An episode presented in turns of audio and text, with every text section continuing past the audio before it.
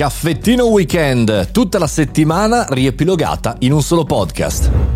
Buongiorno e benvenuti al Caffettino Podcast speciale weekend, proprio perché al sabato e alla domenica trovate questa puntata che riassume tutte le notizie che ora andiamo a vedere insieme, tutte le notizie della settimana.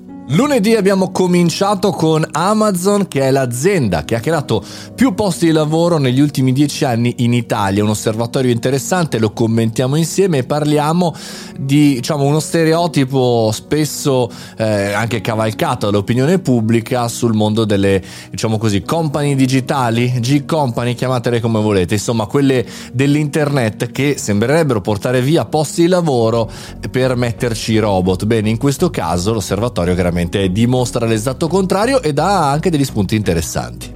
Jack Dorsey lascia la carica di amministratore delegato, è la notizia bomba credo della settimana per quanto riguarda non soltanto i social, ma per quanto riguarda eh, diciamo così gli avvicendamenti dei CEO, degli amministratori delegati verso il futuro, perché Twitter insomma avrà un bel cambio di gestione, un bel cambio anche di passo, contando che chiaramente tutti i tentativi che ha fatto Dorsey in questi anni di rimettere in carreggiata Twitter, insomma non sono andati tutti strabene, alcuni sì e alcuni no, li analizziamo nel podcast. podcast.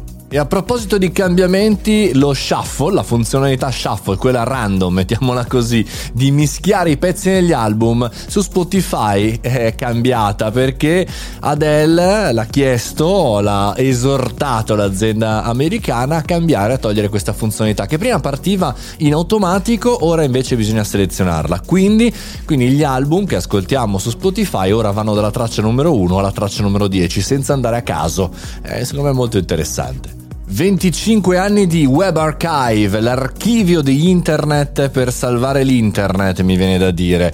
È un compleanno importante di uno degli strumenti che ho utilizzato di più nella mia vita da nerd, cioè dove ci sono dentro tutti i siti web della storia del mondo, non completi, pezzettini, però interessante, compie 25 anni e rischia di sparire, per cui salviamo Web Archive per salvare internet. Decidere da soli è il titolo della puntata riflessiva settimanale che lascio sempre al venerdì, che insomma è frutto dei, di miei ragionamenti, di miei incontri nella vita normale, nella vita reale. Bene, la puntata di venerdì è stata, come dire, dedicata al nostro compito di decidere, di essere da soli quando decidiamo.